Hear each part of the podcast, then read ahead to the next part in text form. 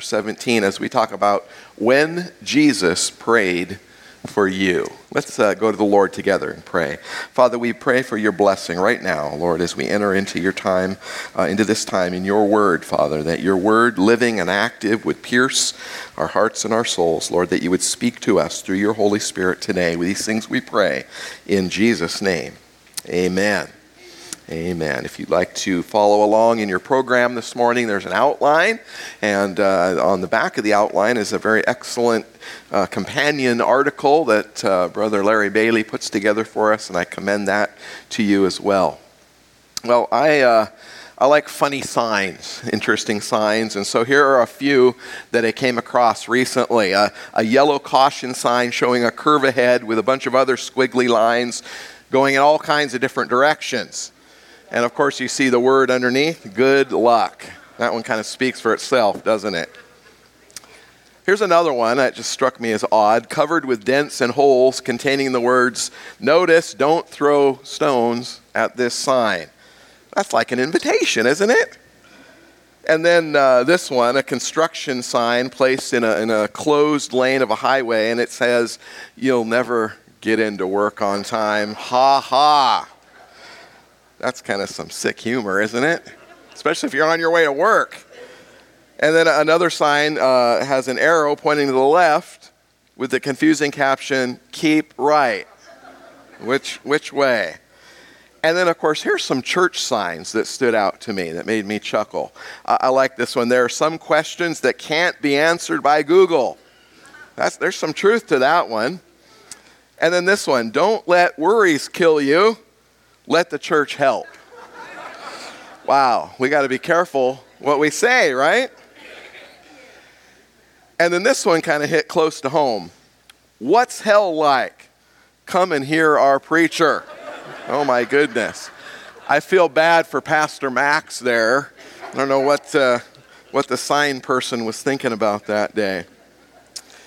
Well, you know, as I was just thinking about the pluses and maybe the minuses of publicity like this for the church, I, I then I found myself thinking, you know, what does our sign say?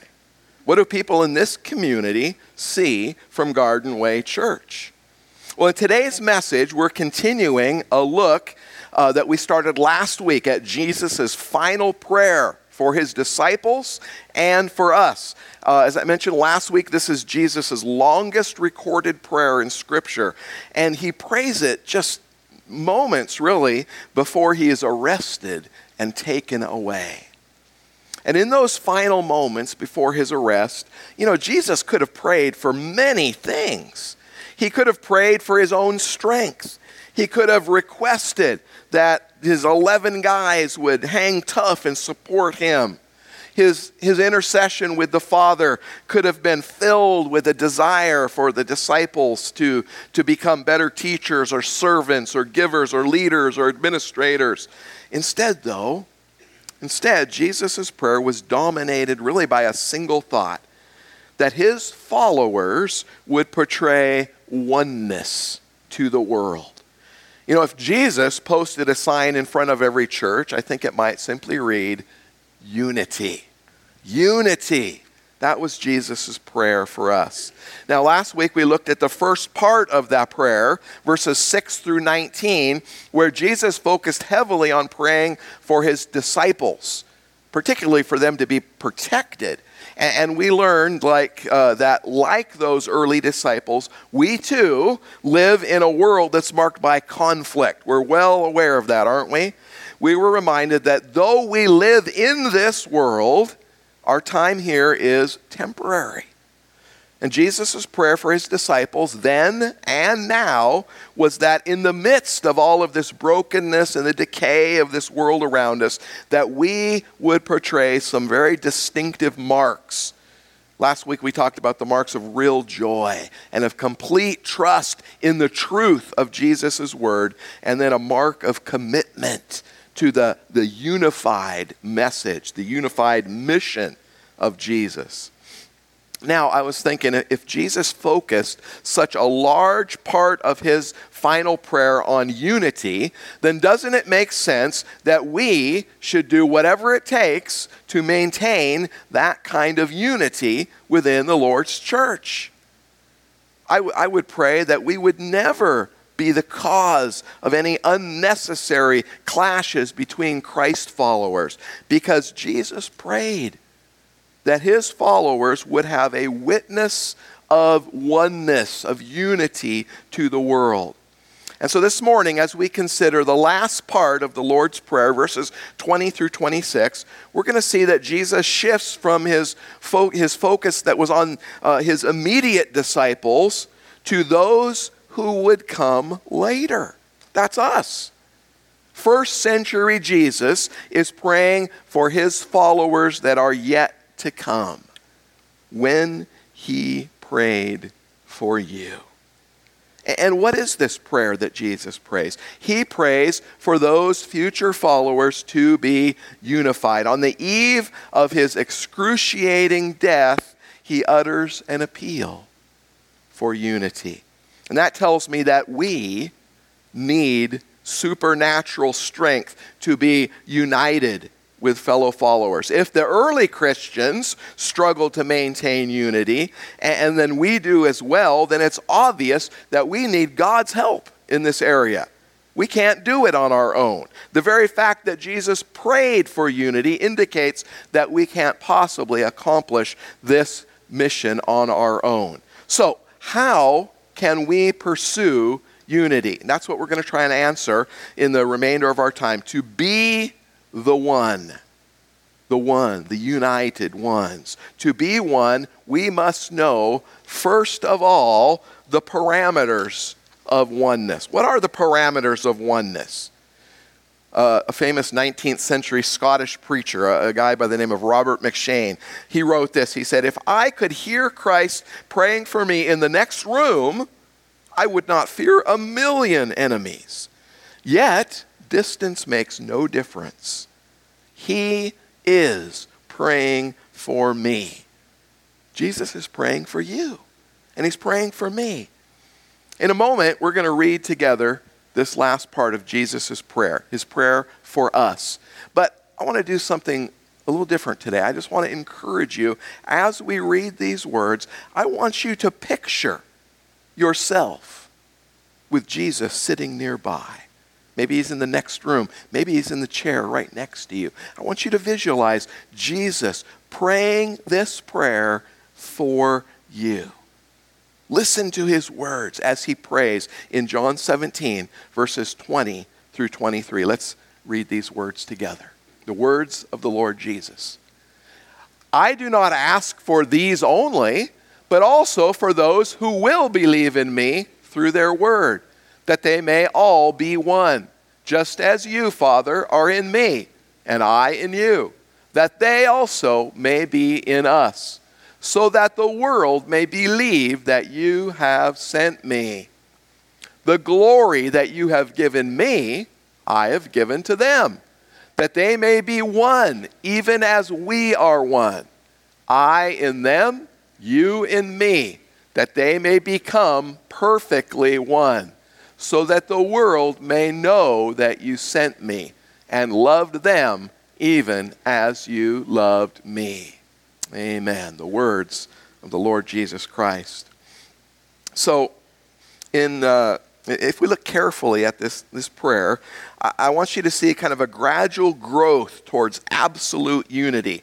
Uh, we'll look at three consecutive verses. In verse 11, um, or excuse me, in verse 21, it, uh, Jesus prays that they may all be one. And then in verse 22, he says that they may be one even as we are one. And then in verse 23, he says that they may become perfectly one. That word perfect here carries the idea of completion.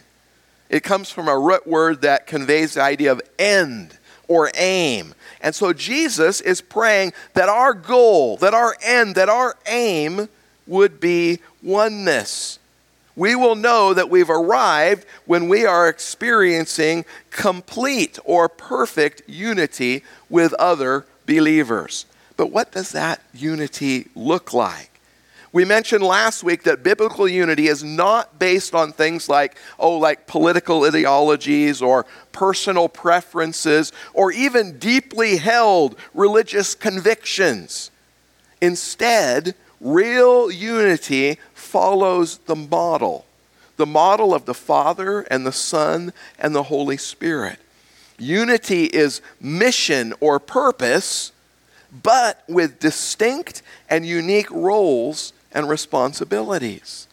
And so the parameters of oneness include all believers. Jesus doesn't want us to just get along with only a, a, few people that we just happen to like. People that are most like us or have the same, you know, leanings or ideas. He doesn't want us just to be unified with everyone in this church. His prayer is that they may all be one. And he's talking about all the future followers of Jesus. And so his prayer is much deeper, much deeper than just us four and no more, right? This kind of exclusive club. Jesus is praying for all believers. True believers in Christ are one, no matter what the slogan is on the church sign. We are redeemed by the same blood and we are going to the same heaven. And that means that we share a common unity or community with believers in the past and in the present and even in the future. Now, I want to add just a few cautions, though, at this point. In our pursuit of unity, we need to be careful. We must, first of all, abandon extreme separation or separatism. You know, some believers refuse to acknowledge that there are any true Christians in other churches. Some groups criticize and label people, even call them names, because they don't hold to the exact same outward standards as they do. And friends, we damage unity when we practice separatism based on our personal preferences and opinions. And so that is to be avoided. The second thing that we need to watch out for is that we need to avoid ecumenical sloppiness. That's a fancy theological word, all right? Ecumenical, it literally means the whole world. And it is the promotion of union from a worldly perspective. A worldly perspective. Instead of unity based on the truth of Jesus and His Word, it's the, the watering down of beliefs to the, the lowest common denominator. How low can we go until we all agree? Okay, great, then we're all good. But that is not what we need to focus on. We're not focusing on seeking union. There are doctrinal differences and biblical distinctions that must be maintained from the truth of God's Word. We saw last week that earlier in this very same prayer, Jesus established that sanctification can only come about when it is based on God's Word. Remember, he prayed those words Sanctify them by the truth. Your word is truth. And so, truth alone is what determines our unity. And frankly, not all religious people are headed in the same direction. We don't even necessarily serve the same God. Only those who are truly born again born of the water and the Spirit, as Jesus explained back in John 3 to Nicodemus. Those are really our brothers and sisters in the faith that we must pursue unity with. Someone wrote, once wrote this, and I thought it was a little humorous. They wrote, You can. Uh, you can tie two cats together by their tails and throw them over a clothesline and have unit, union, but there certainly won't be much unity. Oh my. Sorry to the cat lovers out there. Now, here's a third warning. Finally, we must adhere to unity, but not uniformity. Not uniformity. It's possible to be diverse and yet not divided. We are all distinct pieces of the puzzle. And variety is valuable in the Lord's church. We have different gifts and abilities and personalities and thoughts, and yes, even opinions. And so we're not called to be the same. but we are called to be one. That means that we can disagree on some things without being disagreeable. We can have harmony even though we are different. Friends, don't expect everyone to be exactly like you and to think the way that you think. That's impossible in a diverse church. And, and, by the way, let me just offer some relationship advice for free, all right? You can take it or leave it. But in your marriage or really in any other relationship you're in, when you see whether it's your spouse or someone in the church or some other person acting differently than you do, and it's not a true biblical issue, here's what you can just say to yourself. You can say it quietly, or maybe you even speak it out loud to yourself. You see that person and you say, Not wrong, just different. Not wrong, just different. And friends, that will save you from a lot of unnecessary conflict. Well, next, then, we want to look about at the pattern of oneness. We talked about the parameters. Now let's look about the pattern for oneness. The pattern for oneness is linked to the unity of the Trinity. In verse 11, Jesus prayed that his disciples would experience the oneness that exists in his relationship with the Father. In, in, verse 21, he prayed, May they also be in us. And in verse 22, that they may be one even as we are one. And so the union that Christ wants us to have is so intimate, so personal, and so vital that it is patterned after and based on the relations that exist within the Godhead. It is a oneness not only of faith and hope and love, but of life itself. I like Peanuts cartoons.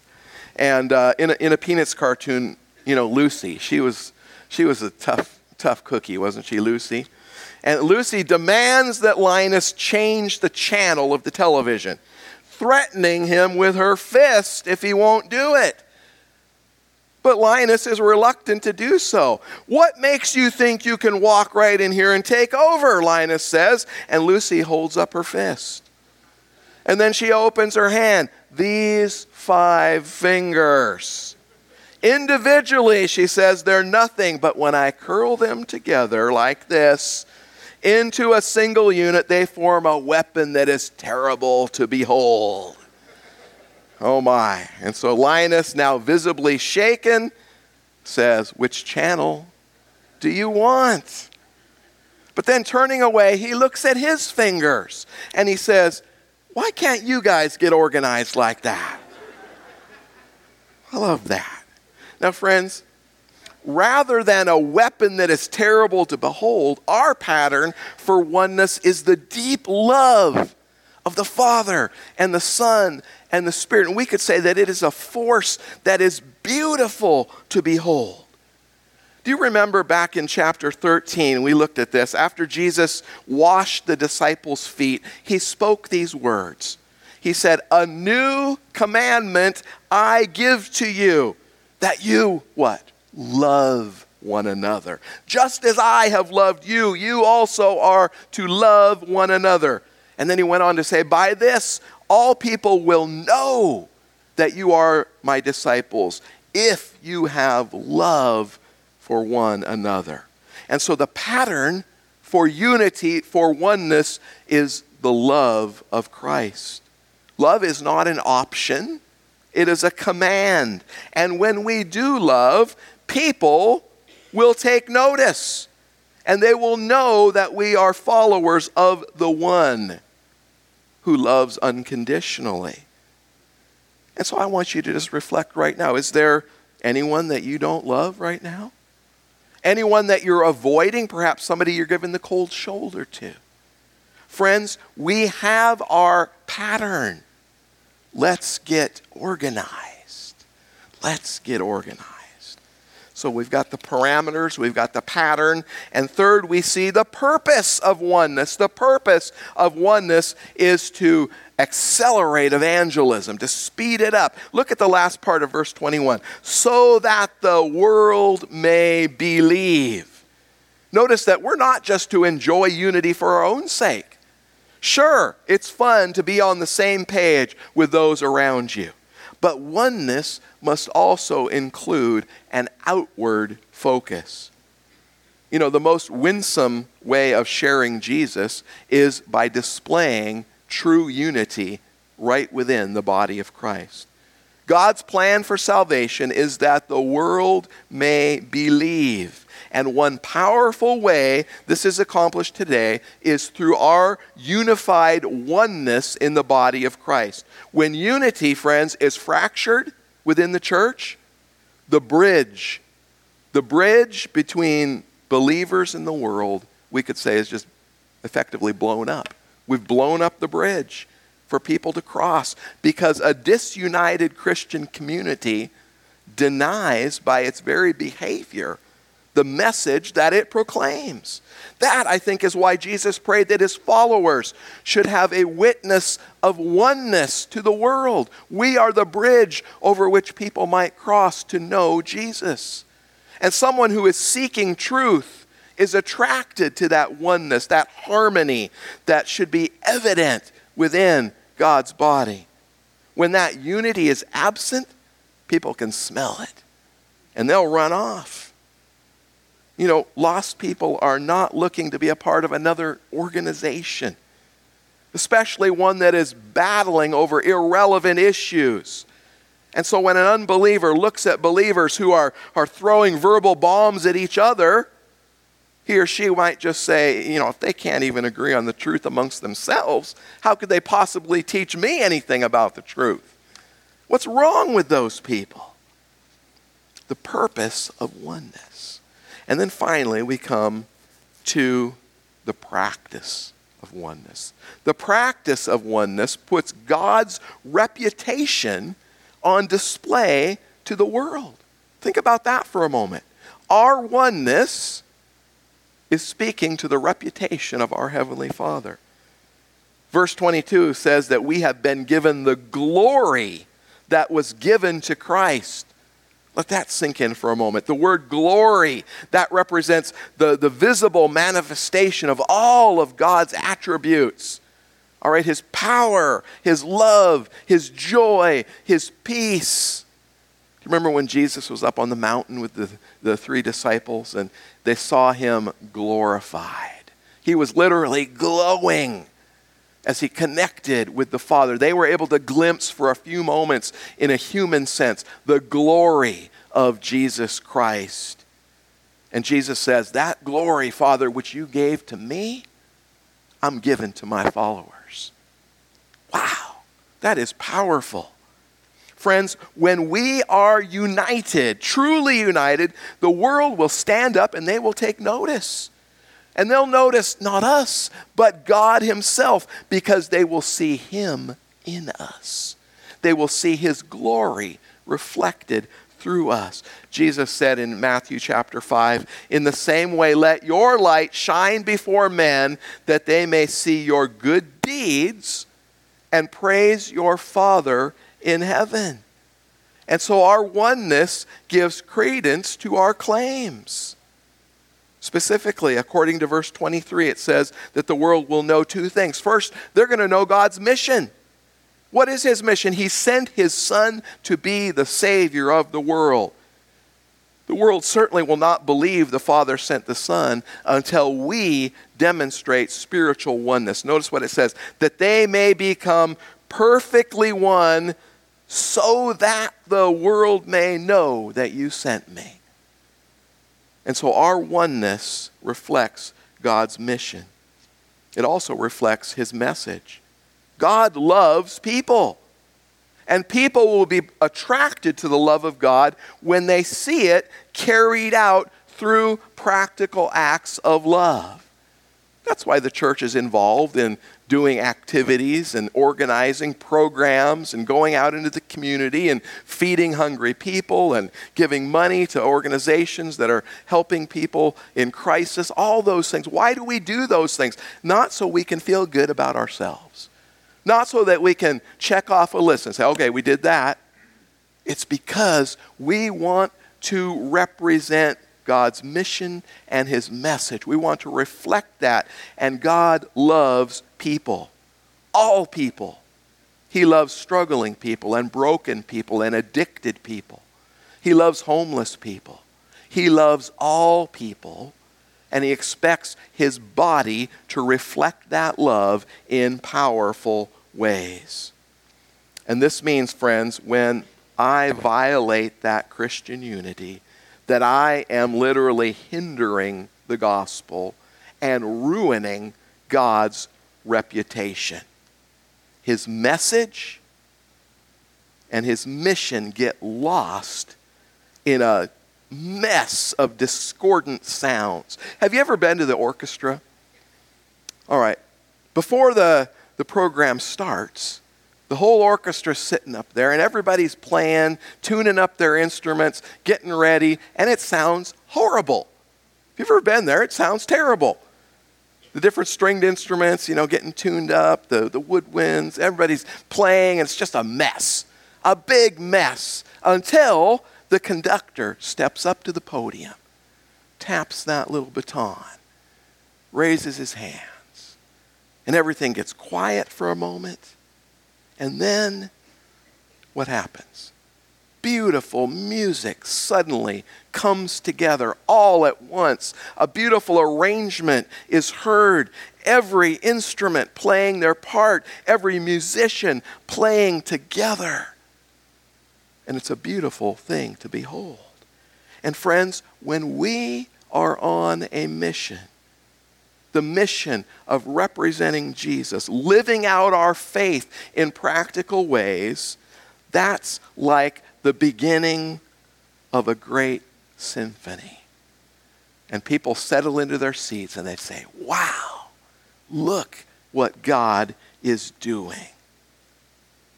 The, uh, the world takes notice, and they will when we practice unity. The huge redwood trees in California are incredible. If you've never been down to Northern California and driven through the redwoods, wow. They are the largest living things on earth. Think about that for a moment.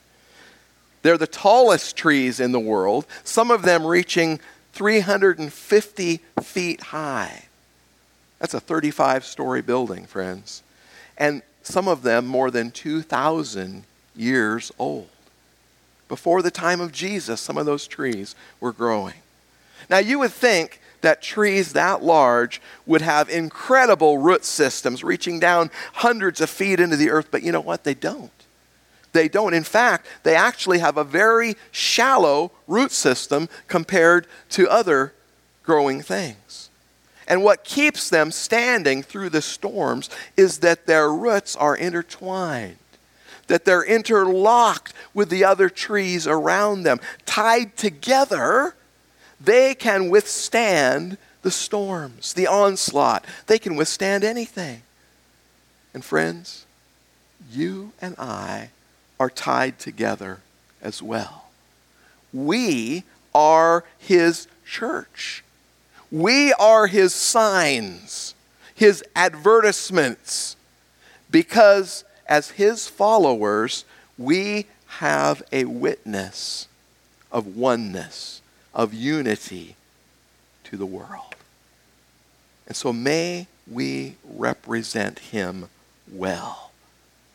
After all, it was Jesus' final prayer for us that we would do so. Let's pray together. Father, we are grateful for the, the beautiful picture of unity that is portrayed through you and through Jesus and through your Holy